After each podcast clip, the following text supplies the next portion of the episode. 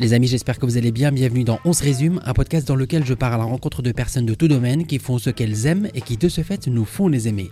Si vous appréciez votre écoute, n'hésitez pas à vous abonner pour être informé des prochains épisodes et pensez à mettre 5 étoiles ou un petit commentaire sur votre application de podcast, ça m'enverra un joli signal positif. Dans cet épisode, je pars à la rencontre d'Émilie Chapelle, metteuse en scène, productrice et cofondatrice d'un haut lieu de l'humour en Suisse. Je voulais vous présenter Émilie Chapelle dans ce podcast depuis très longtemps et je suis heureux que ce jour soit enfin arrivé.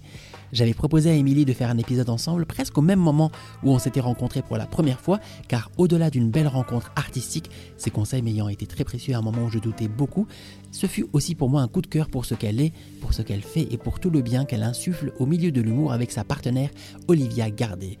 Émilie Chapelle est une immense passionnée, ce qui l'inscrit parfaitement dans la philosophie de ce podcast auquel elle a participé avec beaucoup de sympathie et de tendresse, bien qu'elle n'ait pas forcément l'habitude de se prêter publiquement à l'exercice de la confidence, et je l'en remercie. Voilà, j'espère que vous passerez un aussi bon moment que nous, alors prenez place où que vous soyez, vous allez rejoindre notre conversation dans quelques secondes. Bonne écoute.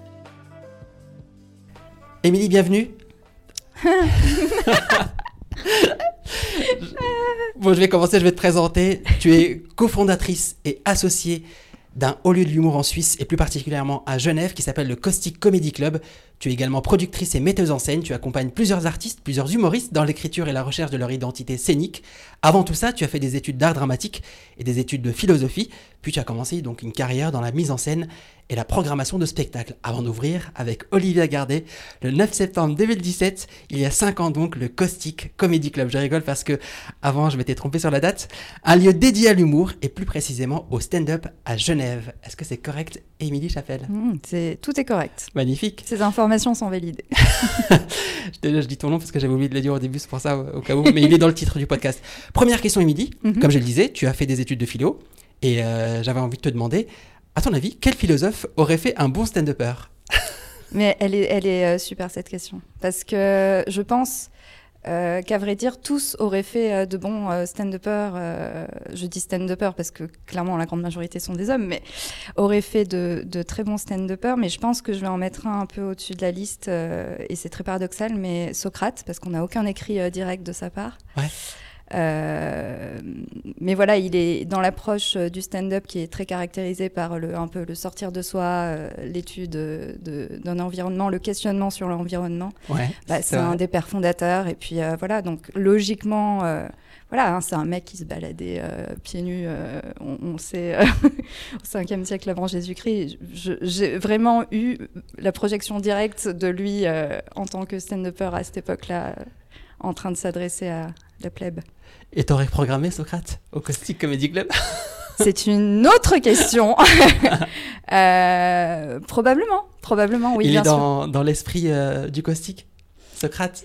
Et dans l'esprit du, du caustique, bien sûr, ouais. Ben, on sait comment il a fini, donc euh, on va dire que, que, voilà, le nom du lieu est peut-être approprié. Ça, et les circonstances. Et jusqu'à la mort. Et il y en a un autre aussi, peut-être à Genève, qui aurait fait aussi un très bon stand-upper, je crois, c'est Rousseau, qui est mhm. lui-même euh, suisse et euh, qui euh, est dans lequel moi je vois, en tout cas dans ses rêveries, un très bon spectacle de stand-up. En tout cas, il y a de bonnes prémices pour les humoristes qui nous écoutent. N'hésitez pas à lire ce livre. C'est c'est bourré de prémices et, et, et en tout cas, c'est toujours d'actualité à mon avis.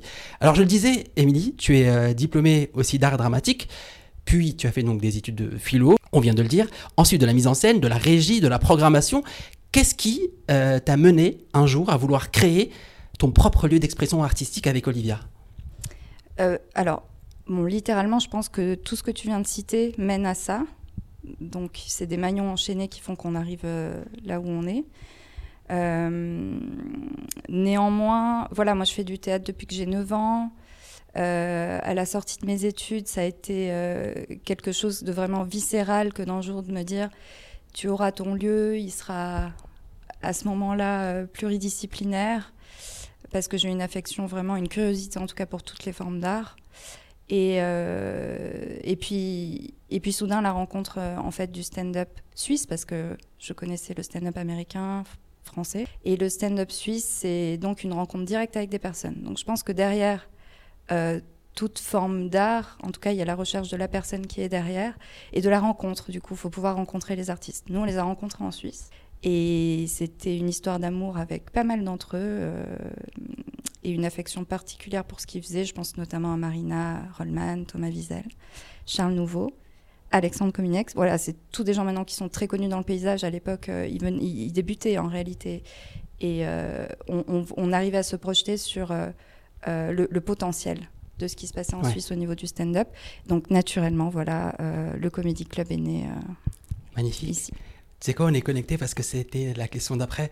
J'allais te demander, en fait, Comment Parce que je vais le rappeler, le stand-up, ce que c'est pour les personnes qui nous écoutent et qui ne connaissent pas encore cette, cette forme d'expression. C'est donc apparenté au one-man show, à la différence près qu'il n'y a pas de quatrième mur. Mhm. L'artiste s'adresse directement au public. Il a un micro, un tabouret, c'est les accessoires euh, de base. Après, il peut ne pas en avoir, mais en tous les cas, il n'y a aucun artifice. C'est juste l'artiste et le public. Exactement. Et tu as commencé justement déjà à répondre à la question donc, par rapport à ta rencontre avec le stand-up, parce que moi, ça, ça m'intéressait aussi de le savoir. Donc, on l'a compris, le, stand-up suisse dans un premier temps, mais justement, qu'est-ce qui. Enfin, la première fois que tu en as vu et que tu t'es dit. Parce que, bon, voilà, on a, on a cet amour tous les deux pour cet art-là. Moi, à chaque fois que j'en parle à des gens, euh, leur rencontre avec le stand-up est différente. Et fait que, ben, à un moment donné, on est piqué, entre guillemets, ou pas. Et toi, comment ça s'est passé la toute première fois? La première fois où j'ai été piqué ou la première fois où j'ai rencontré le stand-up Parce que c'est deux choses différentes. Je me suis aperçue plus tard que j'avais rencontré le stand-up avec des proches en fait.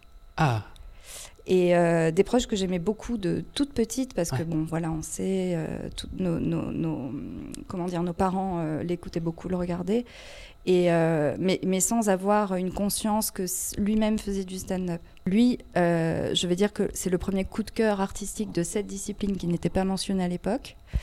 Euh, littéralement, j'étais époustouflée par, le, par, par euh, en fait, ce que j'appelais euh, un naturel. Mais pour moi, il jouait le naturel parce que tout était une forme de jeu ou de chorégraphie sur scène. Et en réalité, il s'avère que non. et voilà. Mais l'artiste, je pense l'humoriste qui m'a qui m'a piqué au cœur et vraiment où je me suis dit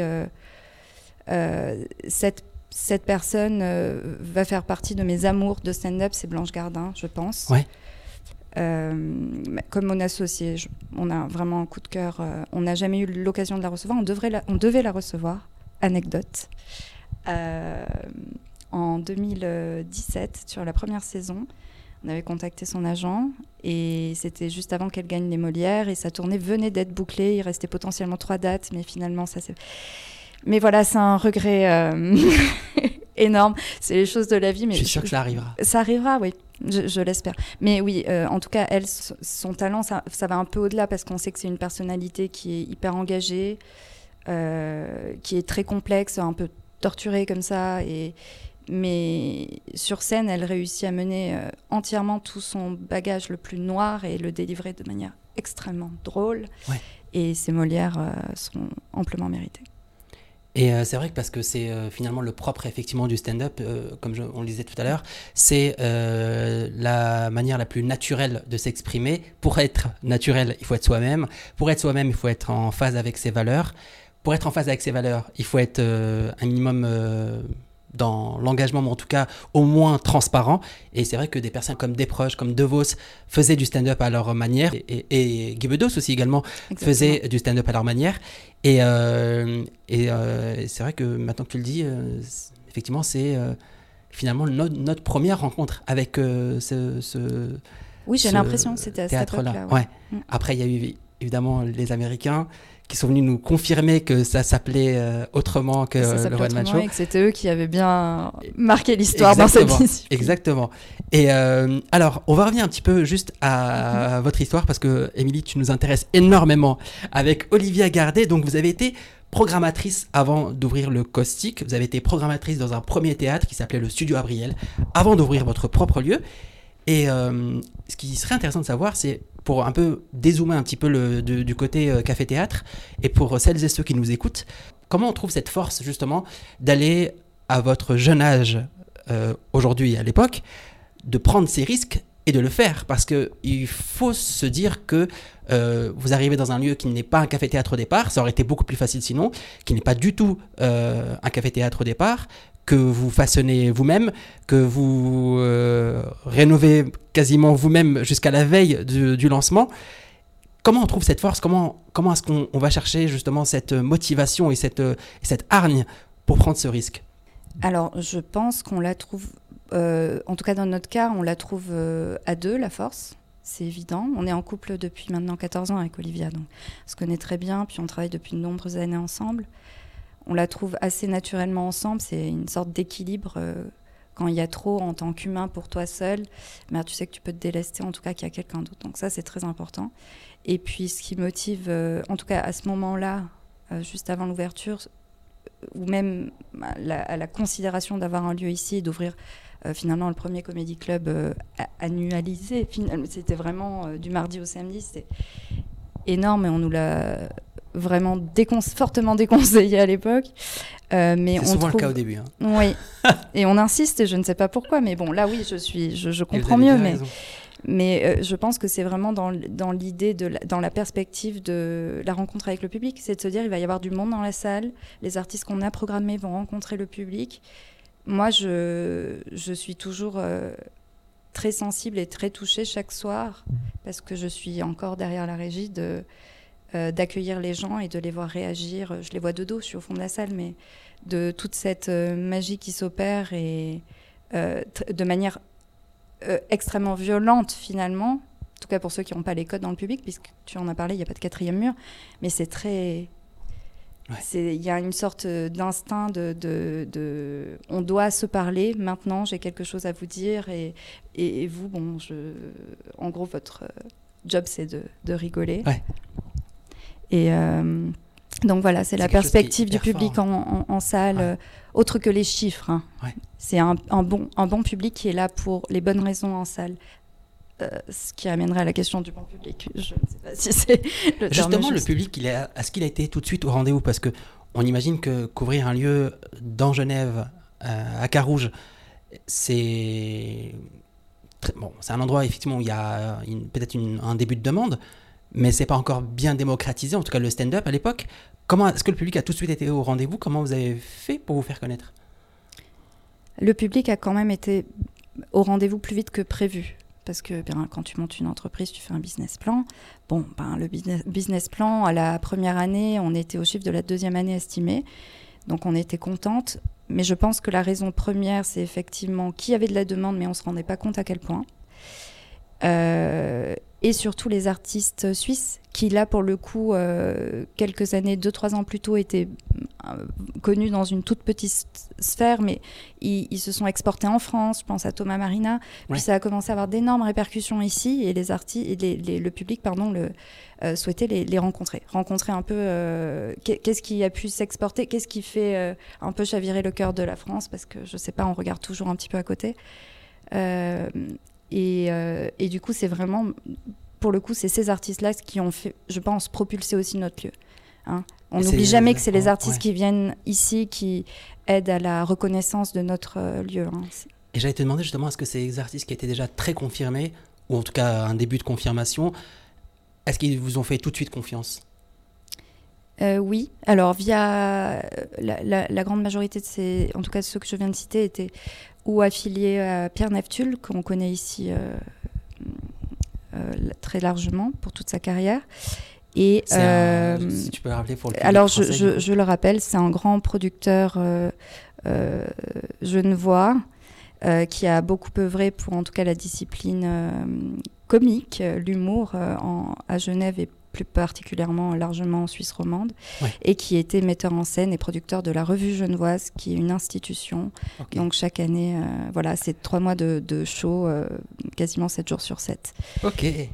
Donc voilà, c'est une grande figure. Et donc il y en a certains qui étaient affiliés à lui, donc euh, que, dont lui s'occupait, et puis d'autres qui étaient affiliés à Sébastien Cortisi, qu'on peut citer, qui est maintenant proche, qui produit tous ces artistes-là aujourd'hui. Maintenant que Pierre euh, a disparu, euh, c'est lui qui, prend le, qui a pris le relais. Mais c'est eux qui nous ont fait confiance. Et après, les artistes qui ont découvert, qui, bah, qu'on a rencontrés finalement et qui ont découvert cette scène, qui, qui à, ce moment-là, c'est toujours après la représentation qu'on te fait confiance. Ça s'est bien passé, euh, on a bien été accueillis, donc voilà, maintenant on peut envisager de revenir. C'est ça, il y a un début de confiance qui mhm. s'installe. Et est-ce que tu as senti au début avec Olivia que euh, le stand-up était déjà un peu euh, connu en Suisse ou est-ce qu'il a fallu aller chercher et expliquer ce que c'était? Alors il était un peu connu, mais mal connu. Et je dis mal connu parce que souvent, euh, quand on citait euh, des, Thomas ou des Marina, ils faisaient du one-man show. Et donc, il a fallu en fait expliquer ce qu'était le stand-up. On l'explique encore, mais je dirais que ça fait une bonne année, une année et demie, euh, que beaucoup moins. Et donc, les gens qui viennent ici ont souvent plus les codes. Les codes, le, premier code, c'est d'accepter qu'il n'y ait pas de quatrième mur et qu'on va s'adresser à toi. Ça, c'est le premier code. Et c'était pas évident au début. Je me souviens la première année quand les gens rencontraient les stand-uppers ou stand-uppeuses et qu'ils s'adressaient euh, au public depuis euh, la scène, donc en hauteur, il y a une espèce de prédominance quand même, c'est hyper impressionnant quand tu es dans le public euh, un peu en retrait, en dessous, en deçà.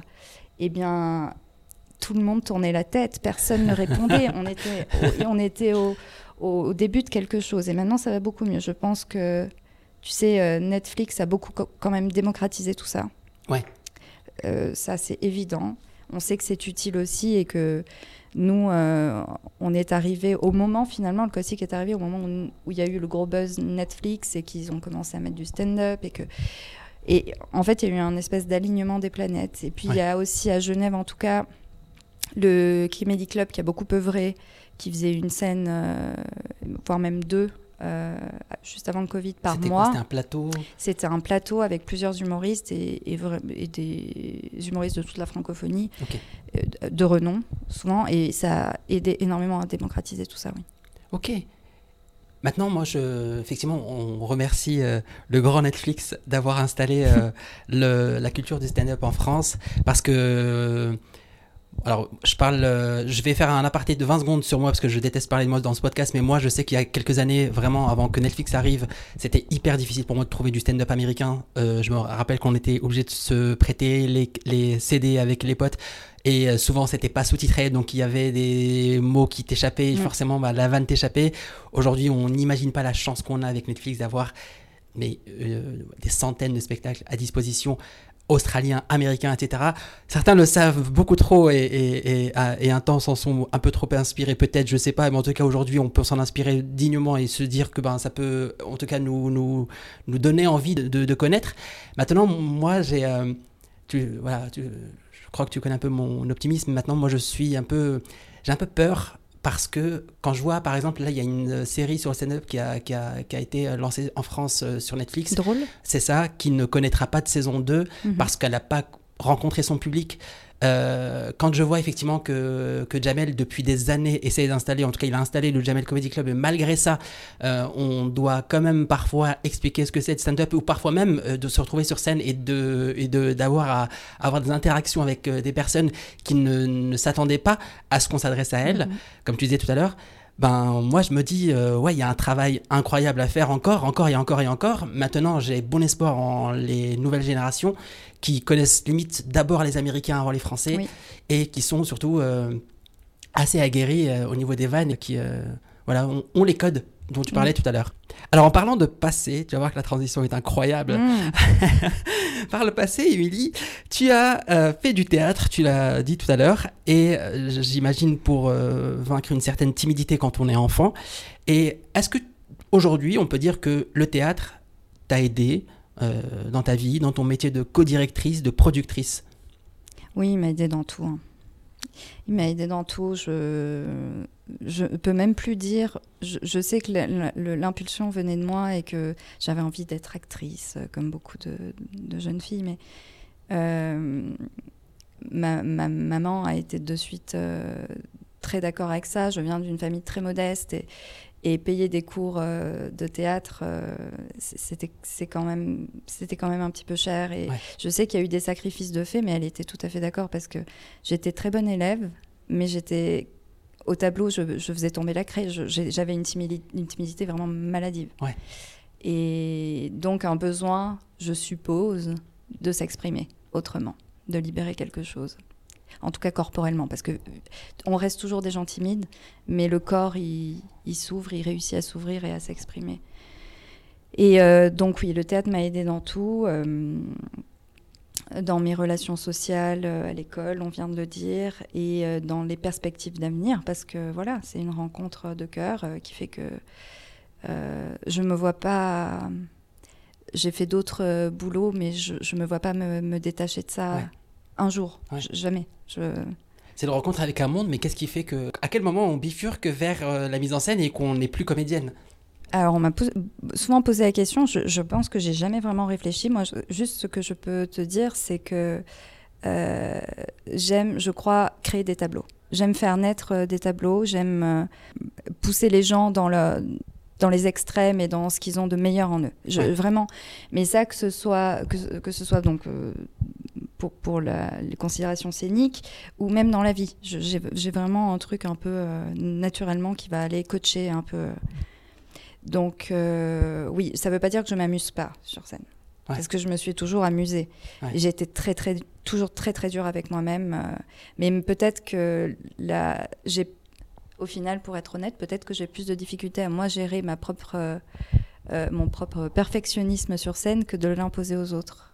Ouais. Euh, oui, c'est possible. Ok. Après, euh, est-ce qu'on peut s'auto-coacher? Je sais pas. Oh compliqué. hein. Oui, je pense qu'on peut. Hein. Je pense qu'on peut, oui. Mais ça a ses limites. Ouais.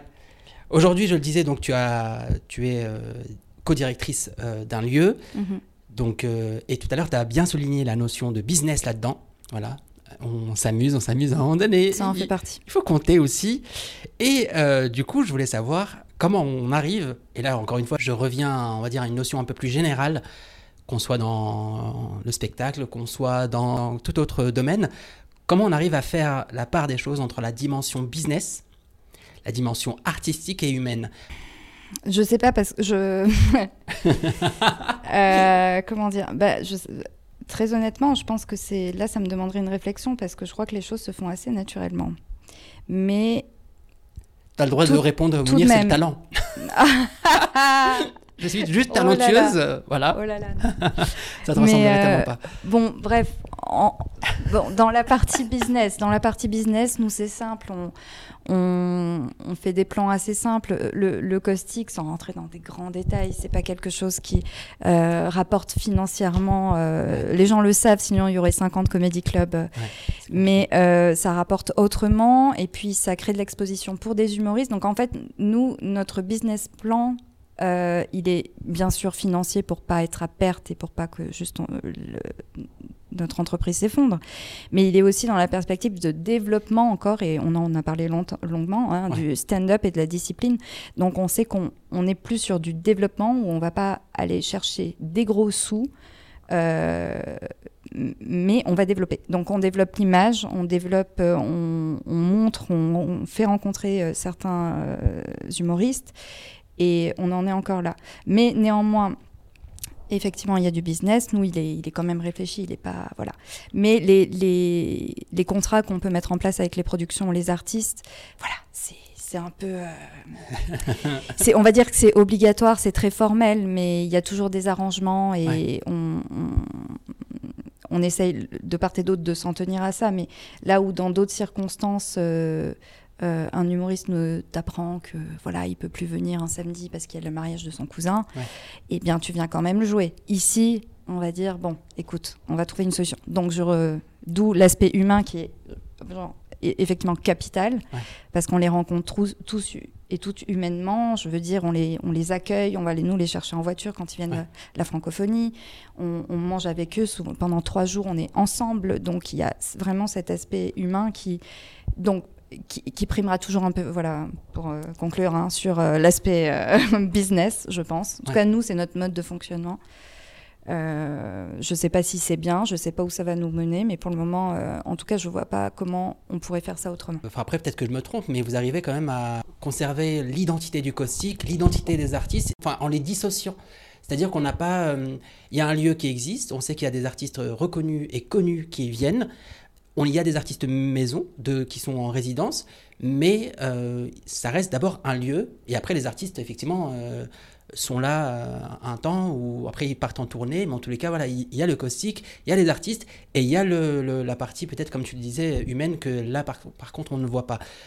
Et justement, l'humain, ce qui serait intéressant de savoir, c'est quand on est, quand on fait ton métier et euh, celui d'Olivia, est-ce qu'on fait appel à d'autres compétences, à d'autres ressources en soi pour accompagner des gens? Parce que qu'on soit manager d'artiste, qu'on soit manager dans un restaurant, qu'on soit manager dans une entreprise, tout le monde, enfin tout le monde n'est pas bon manager. Et quelles ressources, en tout cas, vous, vous avez dû aller chercher, ou en tout cas celles que vous activez pour le, faire euh, Je veux dire que les compétences nécessaires, c'est en priorité, c'est l'écoute. Euh, la patience, beaucoup de patience. Parce qu'en fait, quand tu accompagnes des artistes, tu as une projection que lui n'a pas, ou en tout cas est différente. Euh, donc il faut se montrer patient. Et puis l'humain rentre en jeu, donc pas, on n'est pas dans le même espace-temps. Cette personne doit écrire à son rythme, doit rencontrer le public à son rythme, souvent se rencontrer elle-même. Et, euh, et ben, on le sait, hein, quand, on prend du recul, on a une vision beaucoup plus claire. On arrive à, euh, je pense à Cinzia qu'on a accompagné depuis Cataneo, depuis les, tout débuts. Euh, mais oui, il y a eu une projection. Moi, j'ai eu un coup de cœur pour elle, euh, alors qu'on repense souvent à sa première scène et on en rit beaucoup parce que c'est les débuts et ça fera de bonnes vidéos plus tard. Mais néanmoins, voilà, il y a une projection beaucoup plus forte et beaucoup plus lointaine et une vision que, j'ai eue de, d'elle. Et c'était pas précis, mais voilà, j'ai une vision. Et donc, c'est pousser le curseur de, de, de, de la, de, la, vision, de l'ambition que tu as pour un artiste, pousser, sans formater. Et ça, c'est compliqué. Ça a l'air de rien, mais en tout cas, dans mon enseignement théâtral, euh, je ne suis pas de l'école où tu montres les bons gestes à faire, la bonne voie à, poser. Euh, pas du tout. On n'est pas. On, va questionner, d'où peut-être le fait que j'ai fait de la philosophie d'ailleurs, mais on va questionner le comédien, la comédienne, l'artiste qui est sur scène, euh, pour voir jusqu'où il peut aller, comment il peut y aller, comment nous on peut euh, l'accompagner en ce sens. Donc euh, voilà, c'est pas de formatage, c'est à l'autre de trouver via des interrogations, un dialogue commun. ce sera lui de le trouver. Et puis donc dans le dernier point, je pense qu'il faut une certaine forme d'abnégation. Il faut pouvoir se retirer un peu, retirer mais ça, c'est la part que j'aime bien aussi, voilà. Se mettre un peu dans l'ombre, accepter que euh, ce n'est pas toujours euh, parfait, que là, le temps de travail que tu as mis ne porte pas forcément les résultats que tu souhaiterais, que les moments sur scène en représentation publique ne sont pas à la hauteur des répétitions qui ont été effectuées. Tout ça, c'est une... il faut il faut l'accepter parce que sinon, en fait, ça ronge. Et puis, euh, bien sûr, accepter que tu es avec un humain. Donc, tu fais des concessions et, que, et que quand tu les accompagnes, tu pas à leur service, mais en quelque sorte, tu les accompagnes dans leur carrière tout à fait solitaire, ce qui est quand même rare. Quelqu'un qui travaille seul toute sa vie, c'est compliqué. Donc, ils sont très en demande et voilà, il faut pouvoir accepter que ben, tu vas répondre à des messages à 2 heures du matin et, parce que c'est important pour l'autre personne. Et comment tu, euh, comment tu fais pour, les, euh, pour aider une personne à se trouver à trouver? Parce que euh, je me souviens qu'il y a quelques temps maintenant, euh, je t'avais demandé quelques petits conseils et je me rappelle d'un conseil, limite, genre, c'est celui que j'ai gardé. évidemment, j'en ai gardé d'autres. Hein. Mais un des conseils que j'avais gardé, c'est celui de trouver son identité et d'être soi-même. Et comment on aide quelqu'un à, à, être soi et parce que finalement, moi je me souviens d'un illustre stand-upper qui disait que on ne devient le meilleur que lorsqu'on est sur scène, ce qu'on est dans la vie. Et euh, tant qu'on joue un rôle, tant qu'on porte un masque, on n'est jamais bon. Et comment tu aides justement les gens à enlever ce masque? Parce que ça peut être aussi un masque, euh, enfin c'est un conseil qui peut aussi aider les gens en société, mm. qui justement euh, sont un peu voilà, en retrait ou en tout cas jouent un rôle parce qu'ils pensent que c'est comme ça qu'ils vont réussir à, à sociabiliser. comment tu les aides à enlever ce masque-là justement? Eh bien, c'est la part un peu de, euh, psychologie que je n'ai pas abordée juste avant parce qu'elle ne rentrait pas forcément dans les curseurs. C'est pas quelque chose que on porte en soi de faire de la psychologie. Et c'est un grand mot, mais je vois pas quel autre mot euh, je, pourrais utiliser en l'occurrence. Mais c'est vraiment d'être à l'écoute et d'interroger sur, de relever en tout cas les, les points qui ne correspondent pas à ce que tu peux observer de la personne dans la vie, dans ses failles. Donc c'est vraiment aller c'est vraiment être curieux, rencontrer réellement la personne. Quand je dis réellement, c'est vraiment de poser des questions. Pour moi, je ne me vois pas travailler avec un artiste, donc je ne connais pas euh, l'enfance, le passé, sans rentrer dans des, des menus détails. Mais euh, il faut, faut, pouvoir connaître les grandes lignes. Il faut aussi que la personne en face puisse s'ouvrir. Et ça, c'est un autre euh, gros potentiel problème. C'est facile de poser des questions, de, de relever que là, ben, t'en fais un petit peu trop. Euh, là, t'as l'air surconfiant alors que dans la vie, c'est pas ça. Donc, on va essayer de trouver pourquoi. Voilà. Euh, mais il faut que la personne puisse, puisse s'ouvrir et puis ne pas prendre les, les questions ou les remarques comme des critiques parce que c'est jamais une critique. Euh, et effectivement, tu, relevais ça, mais c'est très juste, c'est que ça aide énormément. Je pense que la, une grande partie des humoristes, à l'heure actuelle, il y a une espèce de, de chose qui fait, qui, fait l'effet d'une catharsis, en fait, euh, sur scène, et qui a une des répercussions énormes dans leur vie. Et, euh, et socialement, ils seront plus à l'aise, plus confortables, tout leur corps renaît finalement quand ils ont débloqué des choses sur scène, c'est très, c'est, très flagrant parce que ça s'observe dans le, dans le théâtre, mais dans le stand-up, c'est, c'est, très flagrant. Parce qu'en fait, on a, on a toujours, même si c'est caché derrière euh, euh, une petite carapace, on verra toujours la personne sensible. Et la carapace, elle s'observe directement dans le stand-up. Si quelqu'un ment, on va le voir de suite. Il n'y a pas de quatrième mur, il n'y a pas de personne. Ça se reflète de suite que la personne n'est pas forcément à l'aise. Euh, et, et, donc, les, les, les, choses vont beaucoup plus vite dans le travail. On arrive à, à dire Ah, mais, euh, mais t'avais l'air. T'avais pas l'air tout à fait en place sur scène, mais quand même, t'avais l'air surconfiante. Et puis là, on te croise après et t'as l'air toute timide. Et puis il y a tout un. Et, et tout ça, c'est expérimental pour euh, elles et eux, parce que c'est à la pratique qui fait que euh, la pratique sur scène, en dehors de la scène et avec les gens à la sortie de la scène, qui leur fait dire ok je ne suis pas moi-même là il faut que je m'accepte. Et qu'est-ce que je dois accepter aussi? C'est une grande question finalement parce qu'on peut pas tout sortir de nous c'est pas le but. Mais qu'est-ce qui serait intéressant dans mon humour? Et ça ça prend des années qu'est-ce qui serait intéressant à, mettre en valeur? C'est c'est pas du tout euh, je rassure toujours les gens avec qui je travaille ça, ça prend des années il y a des gens au bout. Il y en a c'est assez instinctif parce que je pense qu'il y a un coup de cœur il y a un match entre le public et eux personnalité très simple. Je pense à Paul Mirabel, ou voilà. Et puis il y a l'aspect loser qui plaît énormément au public. En, comédie, on sait que c'est la chose, une des choses les plus fonctionnelles. Euh, parce que malgré la supériorité de la scène, donc physique de l'artiste euh, au, public, là, le public gagne en supériorité puisqu'ils ont un loser en face d'eux. Donc en fait, il y a un équilibre qui s'opère. Le loser marche très bien. Euh, mais si t'es pas loser, mm. bah, il y en a quand même une grande partie qui ne l'est pas. Et eh bien alors c'est compliqué parce que toutes celles et ceux qui montent sur scène pour faire du stand-up, ils, sont quand même en regard euh, permanent. Euh, les, filles, donc Blanche Gardin, Marina Rollman. Euh, les mecs, ça va être souvent bah, Paul, effectivement, Farid, Roman Fressinet. Donc il y a des espèces de modèles et ils essayent de comprendre pourquoi ça fonctionne avant de se comprendre eux-mêmes et de savoir ce qui peut être fonctionnel. Ce qui va leur plaire au final.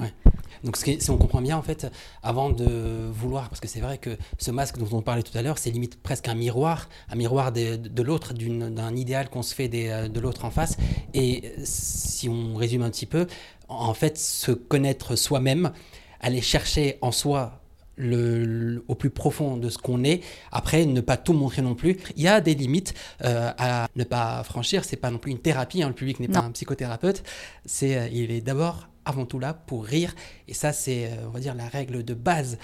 Être marrant. Si tu es marrant, je crois, tu peux parler de ce que tu veux tant que tu es sincère, ça va marcher, c'est certain. Après, évidemment, comme tu l'as dit, il y a des gens qui vont aller chercher des recettes miracles. Euh, ça reste quand même de l'écriture aussi. Ah oui, les trois quarts du euh, temps, c'est, enfin, les trois quarts de leur job, c'est d'écrire. C'est ça, parce qu'en fait, c'est comme toute forme d'art ou, ou même dans le sport. Hein. les meilleurs, on a l'impression que c'est instinctif, qu'ils ne se sont pas entraînés. Il y a des heures et des heures et des mm. heures d'entraînement derrière.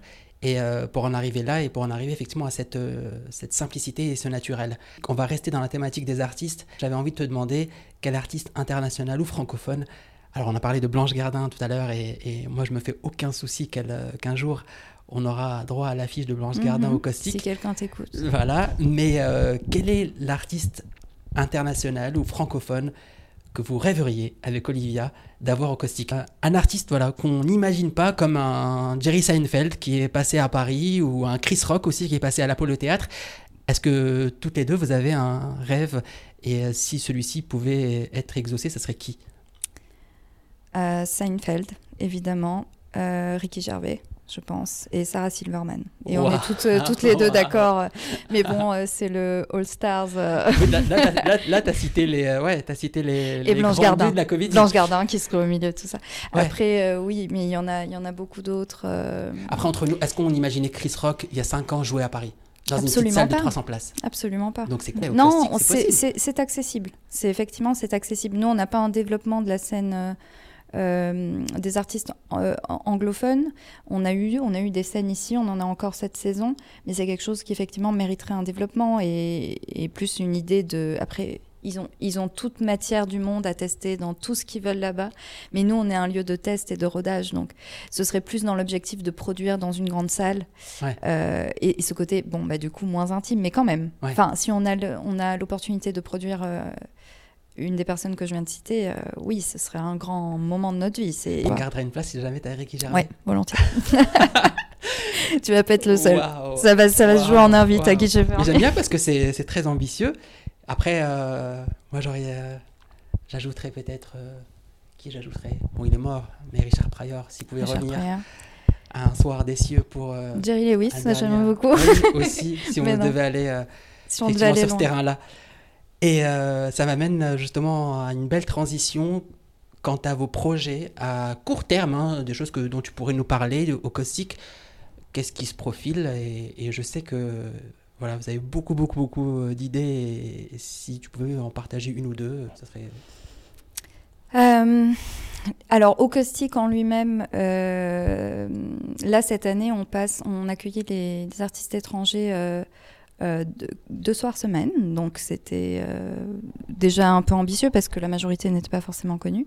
Et là, euh, ben, dès ce mois-ci, c'est trois, trois soirs semaine. Donc c'est quelque chose d'un peu plus ambitieux pour nous, en tout cas pour notre petite structure. des artistes francophones qui viennent de l'étranger, pas de forcément France, connus, exactement, du Canada, et qui, au lieu de jouer seulement en one shot ici, vont mhm. jouer trois soirs, deux à trois soirs. Trois soirs d'affilée, ouais. Du jeudi au samedi. Donc, c'est euh, un. Comment dire Oui, c'est une prise de risque. C'est un petit peu périlleux. Mais euh, on se dit que sur les. En tout cas, les exemples qu'on a eus sur d'autres moments avec des artistes moins connus et même locaux moins connus, on arrive à faire une, une, bonne moitié de salle, voire une trentaine de personnes. On a 50 places ici. Donc euh, on se dit que si on arrive à ces chiffres-là, et c'est tout à fait possible, on a reçu Richard Sabac qui a fait exactement ces chiffres-là dans une période de rentrée. Donc euh, voilà, on, va voir. On va voir si le risque. On, peut en reparler dans un an. Euh, et puis l'idée, ce serait plus d'envisager, je pense, sur la deuxième partie de saison, de doubler euh, des séances les vendredis ou samedis, parce que ça, ça marche assez bien. Donc voilà, il y a une perspective de, il y a plus de monde qui vient, donc de plus grand remplissage, de plus de séances. Et puis voilà, développement toujours de nouveaux concepts. Là, on a créé un nouveau plateau qui s'appelle Breaking News. C'est un plateau où on crée euh, deux équipes de deux humoristes. Euh, et il travaille sur. Euh, il crée des blagues en direct. D'accord. C'est pas de l'improvisation, c'est vraiment eux en tant que stand-upper ou stand-upeuses qui vont créer des blagues en direct euh, sur les thèmes d'actu qui seront proposés par le public. Ok.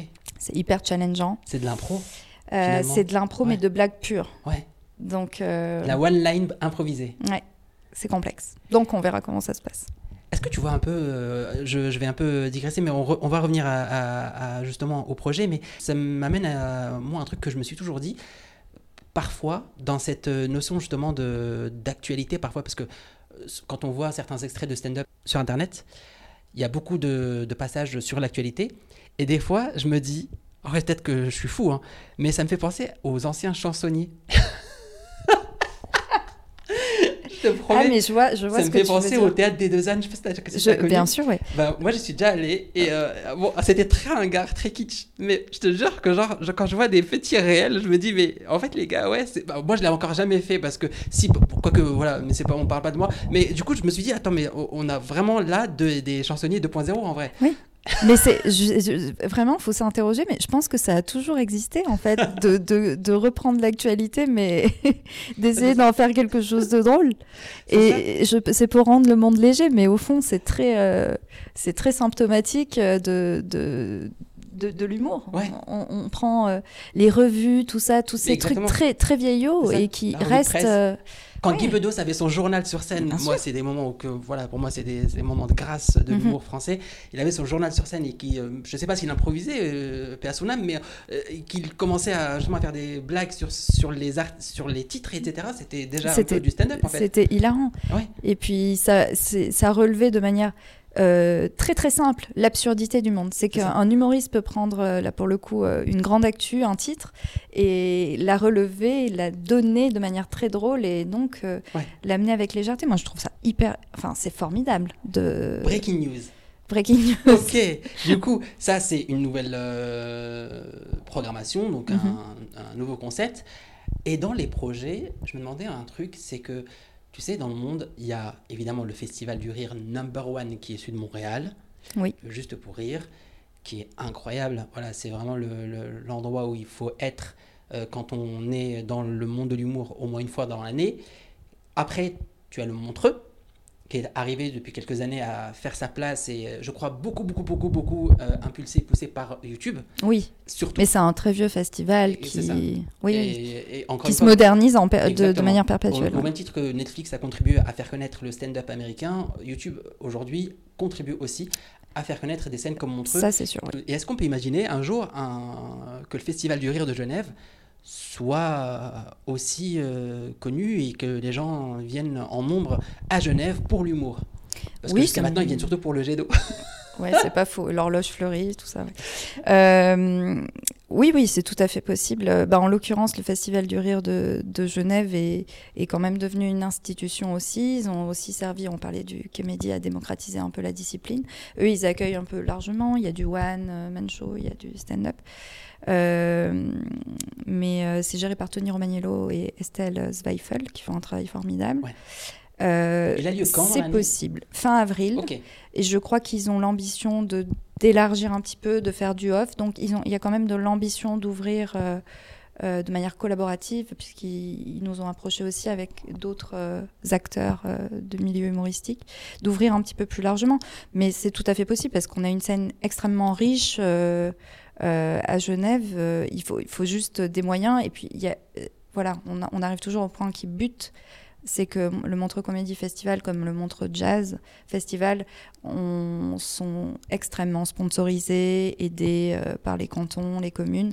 Voilà, ici, il faudrait soulever beaucoup, beaucoup de leviers pour avoir les finances pour créer un festival de cette envergure. Alors oui, justement, à Genève, il y a le stand-up qui est en train de se faire connaître, notamment grâce à des lieux comme le Caustique. Ce qui m'amène à te poser une question, Émilie. Oui. Tu sais, depuis quelques années, on assiste à, des, euh, un phénomène qui veut que des humoristes comme euh, Baptiste Le Caplin, comme Shirley Soignon, comme euh, Kev Adams, comme Jamel, avant eux, ouvrent leur propre lieu, leur propre comédie club. Et moi, je me demandais, Émilie, est-ce qu'on peut imaginer un jour le chemin inverse des gens qui ont ouvert un comédie club euh, se mettre à faire du stand-up. Est-ce qu'un jour, on aura le droit au special d'Émilie Chapelle? Déjà, mon nom pose problème, en fait. Je crois qu'il y a une similarité avec un autre humoriste, mais pourquoi pas? Qu'on ne pas. Personne ne sait euh, Personne. Mais euh, écoute, c'est pas que c'est inenvisageable. C'est pas que c'est inenvisageable. J'y ai déjà pensé. Et bizarrement, là où ça me titille le plus, c'est de m'essayer en, en anglais. Mais parce que naturellement, il y a, y a, quelque chose qui m'attire un peu plus dans, dans, dans, cette langue-là, dans cette discipline, encore une fois. Euh, c'est pas impossible, mais c'est là, du coup, c'est pas dans les projets. Euh, Donc là, on est d'accord. Attends, attends, parce que là, c'est fou. Parce que du coup, alors je sais pas si tu l'avais déjà dit avant publiquement, mais je ne sais pas. Euh, voilà, maintenant tu le dis. Un jour, peut-être, ah, on aura droit à un petit passage de stand-up on anglais. On mettra en gras peut-être. Ah mais ça ne sera pas enregistré. Donc, ça arrivera en première partie d'un spectacle. On ne sait pas lequel dans l'année. donc, il faudra venir à tous les spectacles euh, au Caustic. Et un jour, ben, en ah. première partie, il y aura Émilie avec son petit passage. À ton avis, enfin, tu aborderais quel thème sur scène? Oui, bah justement, je, tu vois, euh, je pense précisément que je parlerai peu de moi en fait. J'ai, je pense que j'aime, euh, j'aime l'humour euh, un peu, oui, qui relève, qui relève de l'observation et de l'absurdité des choses. J'irai pas naviguer dans dans ce que je suis. Je, je, je ressens pas l'intérêt. Alors que la scène francophone, y est beaucoup, beaucoup dessus. On le sait, c'est quelque chose euh, là où la scène anglo-saxonne l'est beaucoup moins, même si elle y revient euh, depuis quelque temps. Mais on parle peu de soi. Là-bas, on voilà, hein, on rit des choses et des autres. c'est parce que eux, ils en font depuis plus longtemps que nous. Probablement. Probablement. Et puis il y a ce côté euh, vraiment où on est plus dans l'entre-soi en Europe. et, et, en fait, il faut qu'on te rencontre. Donc, tu vas nous parler un petit peu de toi. Et il y a 100 000 manières de faire ça. Mais en tout cas, oui, je pense que je m'orienterai plus vers, je, vers quelque chose qui ressemblerait euh, de très loin euh, à, du Jerry Seinfeld ou des choses comme ça, quoi. Ça promet. Et Non, ça promet rien du tout. Le mec Mais justement, il y a un truc qui est hyper intéressant que tu dis, c'est que l'entre-soi, etc., et surtout le fait de parler de soi-même, moi j'ai l'impression que quand tu montes sur scène, en France en tout cas, en Suisse aussi un petit peu, parce que l'ai ici en Suisse. Je ne l'ai pas encore essayé ailleurs, mais euh, au Canada peut-être, j'en sais rien. Mais tu es obligé de te présenter. Quand je dis te présenter, attention, hein, pas dire bonjour, je suis un tel, non, non, non, non il y a ces 30 premières secondes où euh, soit tu vas arriver avec une, euh, une voilà, une, une one-line incroyable qui va vraiment plier la salle à ce moment-là, tu n'as pas plus besoin de te présenter, soit tu es obligé un peu de dire qui tu es, ce que... et ça passe aussi par l'autodérision dont on parlait tout à l'heure. Euh, ce que fait très bien un Jimo, par exemple. Mhm. Euh, est-ce que pour toi, c'est on peut passer outre, comme le font les anglo-saxons? Est-ce que, est que, le public euh, francophone est prêt à ça? Parce que Blanche Gardin parle d'elle aussi pas mal.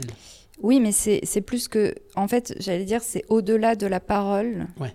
C'est qu'en francophonie, dès les premières secondes, on doit comprendre un peu qui tu es, corporellement, dans ton attitude, dans ton regard. Euh, aux États-Unis, c'est beaucoup, beaucoup moins le cas. Il rentre, il faut qu'il y ait une punch, c'est tout. Il faut qu'il connecte avec le public et qu'il y ait une punch. Bon. Euh, mais ici, ça doit. Encore une fois, Paul, il fait rire avant de parler. Il monte sur scène avant de parler. On a compris qui il était. Je ne sais pas si le public. Je suppose que oui. Je, suppose que oui. C'est juste une manière euh, avec laquelle on, les humoristes abordent la scène qui est genre normale. Euh, probablement que. Moi, je pense quand même qu'il y en a. Je pense à Haroun. Ouais. Où on ne devine, on ne cerne pas forcément qui il est. Et ça dérange pas trop. Après lui, c'est parce qu'il parle aussi beaucoup d'actualité. Mais il parle beaucoup d'actualité. Il a fait un spectacle entier sur les élections, un autre spectacle entier sur Internet. C'est très thématisé. C'est très thématisé, mais toute sa carrière, on s'en fout de savoir qui il est. C'est un grand mystère. Finalement, ouais. Et ça marche. Donc, bon, lui, c'est un peu le contre-exemple. Euh. Oui, donc oui, je suppose que les gens sont prêts, mais c'est juste que c'est plus parmi les, euh, les humoristes, euh, c'est pas c'est pas encore quelque chose qui qui, se dégage quoi. Mm. Est-ce que l'humour, d'après toi, doit sans cesse se renouveler? Est-ce qu'il doit être en accord avec son époque? Est-ce qu'aujourd'hui, en 2022, on peut faire, je je sais pas moi, jouer un passage de de des proches? Alors évidemment pas ce qui poserait problème et qu'on connaît avec des thématiques aujourd'hui un peu borderline, mais est-ce que euh, l'humour des années 80, des années 90, des années 2000, des années 2020 est le même ou est-ce qu'il doit être toujours sans cesse en accord avec son époque? Je ne sais pas s'il doit. Moi, je sais juste euh, que, enfin, je sais, c'est un fait, mais qu'il évolue avec son époque. Et il y a encore, on prend la question de, de, de de l'humour autour de, de, la condition féminine que certains humoristes hommes pouvaient faire ou tenir euh, avant MeToo, qui a énormément évolué. Et maintenant, il y a des choses qui ne passent plus parce qu'il y a une, une révolution ou simplement une évolution euh, sociale qui fait que euh, bon ben ça, ça ne fait pas plus rire pour le moment. Et le challenge, parce que moi je pense, je fais partie de ces gens qui pensent qu'on peut rire de tout. Le challenge, c'est de trouver la bonne solution pour quand même en parler. Et ça, c'est le plus compliqué. Donc, euh, oui, il y a une. Euh, l'humour suit les, tendances. En tout cas, il est, il est subordonné à, ce qui se passe au quotidien. Euh, mais l'idée, c'est toujours essayer de trouver des ponts. Moi, je trouve que le meilleur humoriste va être celui qui va réussir à, à créer un pont entre le passé, le présent et le futur et trouver une projection et projeter un peu son humour. Mais c'est hyper complexe. Euh, c'est hyper complexe comme questionnement. Je, il se pose sans cesse la question de savoir est-ce que ça, je peux le dire ou pas. Hein. C'est vraiment une grosse problématique.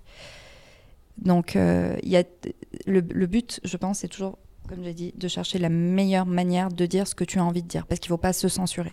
Donc, quelle est la meilleure manière? Eh bien, faut, ça demande d'être déjà éprouvé un peu auprès de, dans ton intimité, des gens avec qui tu bosses ou d'autres humoristes, et ensuite éprouvé en public, euh, dans des et toujours se remettre en question. En fait, c'est toujours une, éternelle. Mais comme le stand-up, c'est une forme de dialogue, encore une fois, avec soi-même. mais euh, c'est euh, c'est un dialogue qui est avec soi-même qui est euh, directement dès lors que tu écris envisagé à être projeté, à être donné aux gens. Donc tu t'adresses quand même à une, unité de gens dans une salle, tu es responsable de ce que tu dis et tu es tenu finalement d'être quand même ancré dans le présent, sinon ça va parler juste à personne. Ouais. Et c'est pour ça que l'humour d'observation euh, de Jerry Seinfeld aujourd'hui est indémodable et indémodé. Indémodable, c'est vrai, oui. Et euh, qui fait toujours autant rire. Et euh, alors, il y a une question sous-jacente à ça. Par rapport à. Alors, moi, pour moi, il devrait, la question ne devrait même pas se poser, mais il y a une chose qui, euh, qui, euh, qui, saute un peu aux yeux au caustique, c'est qu'il n'y a pas une volonté forcée de vouloir programmer des femmes ou des hommes, c'est juste des artistes, des humoristes, des stand-uppers marrants. Et aujourd'hui, j'ai l'impression que du fait que il y a peut-être, j'en sais rien, peut-être que c'est mathématique, il y a plus d'hommes que de femmes, euh, peut-être il y a un petit pourcentage en plus d'hommes que de femmes qui font du stand-up. Il y a des endroits où les femmes sont moins présentes, notamment des plateaux.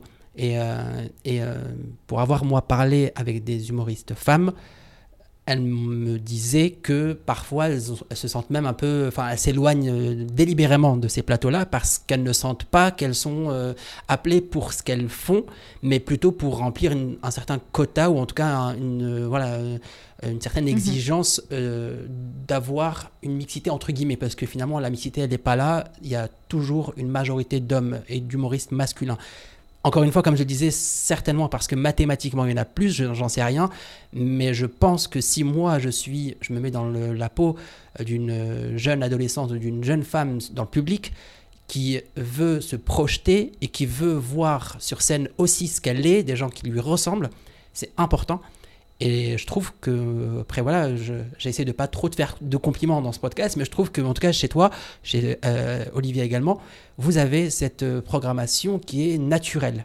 Tu vois Après, euh, voilà, moi je dis pas que je la retrouve pas ailleurs, mais c'est moins évident. Oui, on nous fait souvent le, retour qu'il y a beaucoup, beaucoup de femmes programmées au regard d'autres lieux.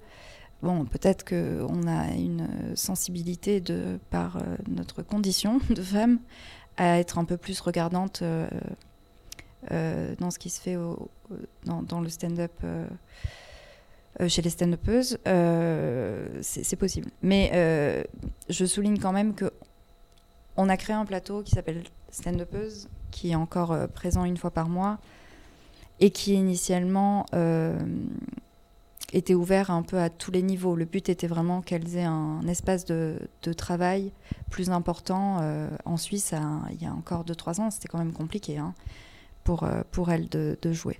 Donc, aient, donc, en ce sens, on a, on a quand même participé à la discrimination positive pour les mettre un peu plus en valeur. Mais il y a, à ce moment-là, il n'y avait juste pas le choix. Aujourd'hui, on le continue euh, plus pour leur proposer des formats plus longs, arriver aux 20 minutes, et le but étant qu'elles aient de plus en plus de matériel. Euh, mais on se projette à, cesser de le programmer, ce plateau, euh, en 2023. Selon euh, un peu les avancées, mais il nous semble que, en tout cas, en Suisse, il n'y en a jamais trop et que si ça peut justement amener des gens à être... Moi, je pense toujours, côté aussi public, je me dis, euh, si ça peut amener des gens à découvrir des artistes féminines et à, les, à, leur donner envie. Moi, perso, enfin, la personne qui m'a donné envie il y a des années, c'est Chris Rock. Si, je sais pas, si quelqu'un, une fille, voyez Sarah Silverman aujourd'hui, qui n'est pas plus connue que ça en France ou en Suisse, peut-être aurait plus euh, d'appétence, en tout cas, à aller vers ce monde. Et il y, a mhm. aussi, euh, il y a aussi une autre chose, c'est que j'ai l'impression, et ça je crois que c'est Marina Rollman qui le disait un jour, que euh, quand on est une femme sur scène qui fait du stand-up, euh, au début en tout cas, on a l'impression qu'on a besoin euh, de parler un peu le langage, un certain langage qui fait, qui montre en tout cas qu'on n'est pas euh, juste la petite meuf toute douce qui arrive, euh, qui doit voilà, montrer entre guillemets pas de blanche, mais qu'on est obligé de se rompre à une certaine forme en tout cas de, comédie qui, qui est au début celle qui ne nous correspond pas jusqu'à ce qu'on se fasse connaître et qu'on n'ait plus besoin de, de, faire ça. Exactement. Et je trouve ça dommage, effectivement, et je voulais le précisé, mais heureusement, en 2022, ça a tendance à s'améliorer complètement, même si la petite anecdote avec l'humoriste en question, c'était il y a trois mois. Oui, oui, non, mais il y, a encore énormément de travail, hein, on le sait. Hein. Hum, je la salue parce qu'elle me disait effectivement que bah, qu'elle revenait plus trop parce que après voilà, on sait, hein, on sait entre nous, enfin voilà, dans les coulisses, l'ambiance entre humoristes, c'est quelque chose. Et forcément, bah, quand tu es en minorité, eh ben, tu peux te sentir un peu. Voilà.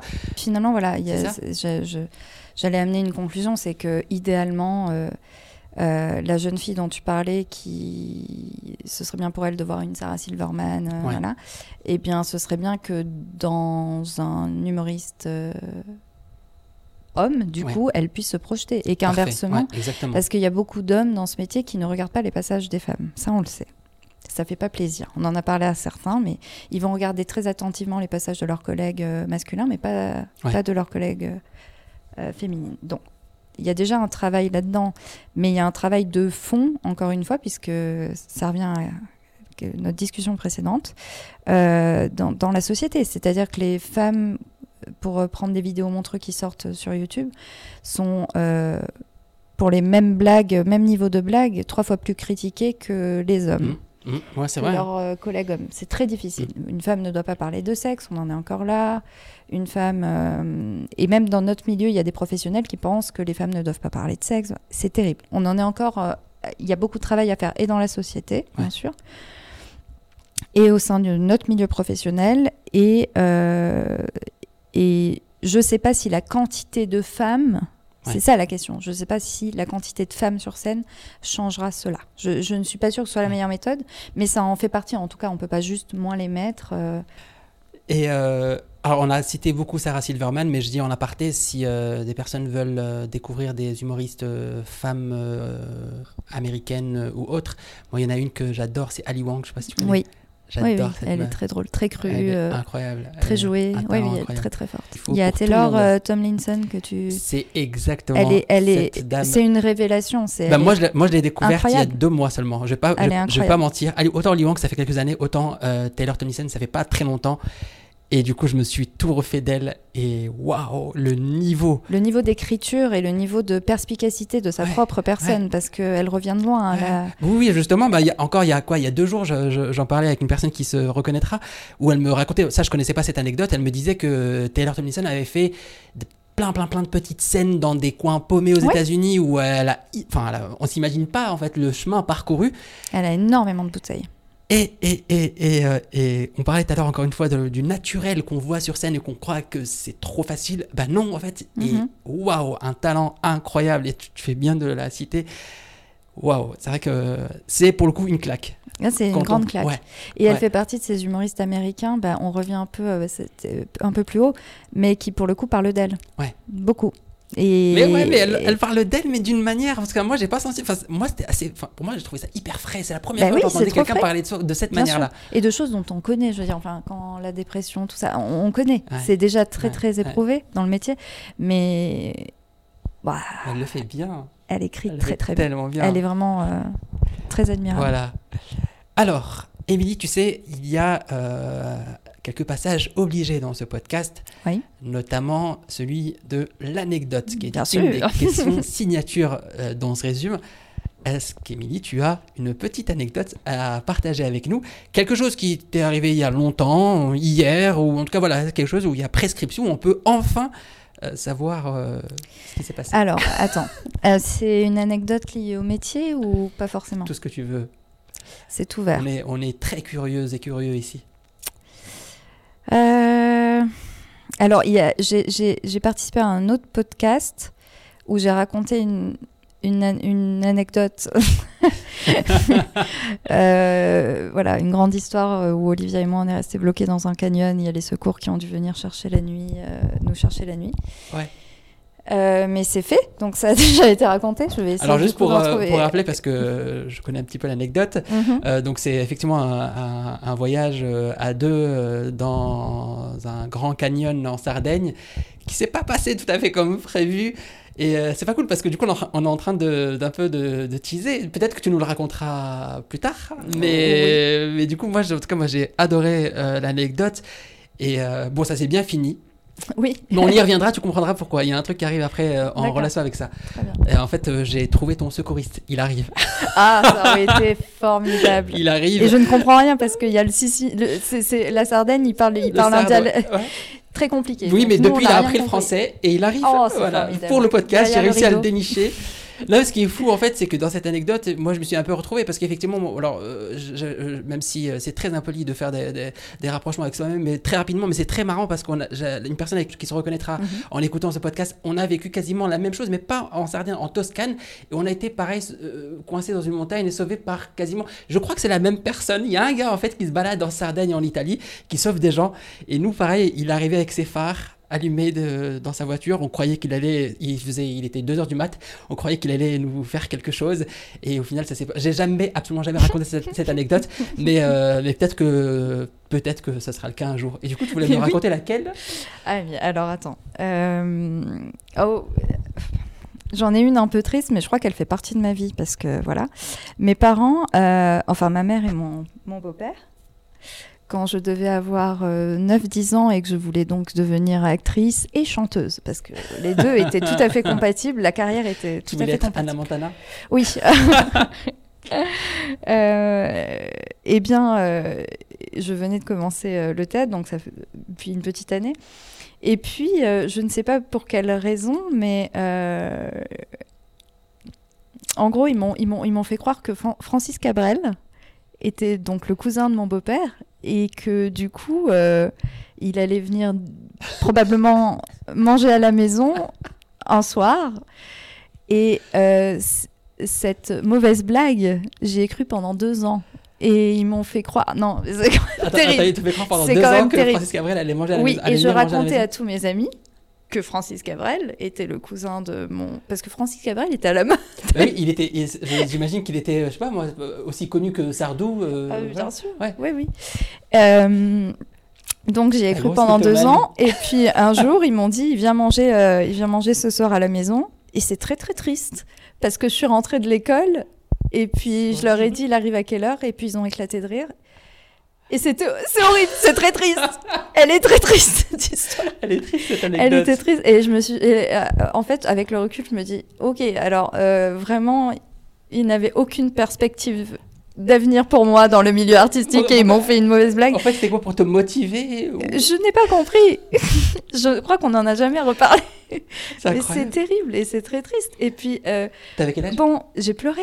J'ai- pleuré. J'avais, euh, du coup, ils m'ont, ils m'ont, un- la blague avait commencé, je devais avoir 9 ans, 9 ans et demi, euh, 10 ans. Oh, mon Dieu. Et, et euh, ouais, presque 12 ans. euh, et si c'est surtout- dit?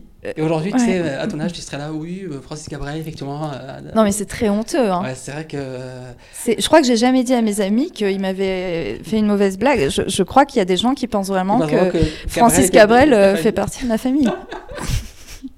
C'est incroyable, c'est hyper triste pour une enfant. Je sais, c'est triste. Je sais pas, mais on fait des blagues dans ma famille et, souvent as- elles sont mauvaises, je pense vraiment. hein. Et tu as pleuré. Et j'ai pleuré, Ah. j'ai pleuré. Je suis allée dans ma chambre, je, je crois que je leur ai dit vous êtes vraiment méchants et j'ai claqué, je suis partie, Oh claqué mon la Dieu. porte. et je suis pas- ouais. quoi, je, je regrette pas de t'avoir demandé.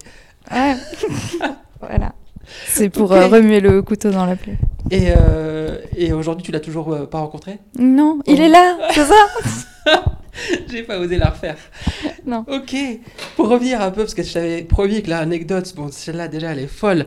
Mais pour revenir un peu à l'anecdote sarde, donc euh, du petit euh, incident qui s'est passé en Sardaigne, où vous avez été coincé dans un canyon, parce que avec Olivia, vous êtes de grandes fans de voyage, j'ai l'impression. Ouais, d'Italie, beaucoup.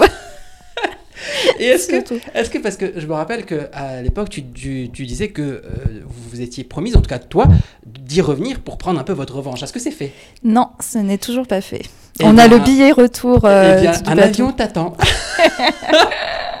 Alors je te parle à l'aéroport de Genève, un avion vous attend avec Olivia. Eh ouais, ouais, tu t'attendais pas ça. C'est fou ton podcast. C'est budget, c'est incroyable. Hein. Tu sais quoi, j'ai même recruté des régisseurs qui vont s'occuper. Ah oui, voilà, j'allais poser la question parce qu'en l'occurrence, demain on a une soirée donc. Euh, qui vont s'occuper du costume quand vous n'êtes pas là. Trop bien. Non, en parlant de tout ça, j'ai un peu, j'ai un peu spoilé euh, ce qui va se passer par la suite, mais mhm. il y a une deuxième tradition dans ce podcast que je tiens dans mes mains. Cette tradition euh, veut que je remercie les euh, invités de leur temps, de leur patience avec moi parce que c'est pas toujours facile oh, en leur offrant un petit cadeau. Ah bah oh. attends, c'est un... oui, bah, c'est la moindre des choses. Voilà, ce petit cadeau Je dois pour toi. ah bah oui. Maintenant. Et en, il faut que les auditeurs et auditrices, et auditeurs sachent ce qui se passe et ce que c'est un petit cadeau emballé. Émilie est en train de déballer ce, cet emballage emballé par mes soins. De manière, euh, Tu emballes très bien. Ah bah ça fait plaisir. Mon ex me disait la même chose.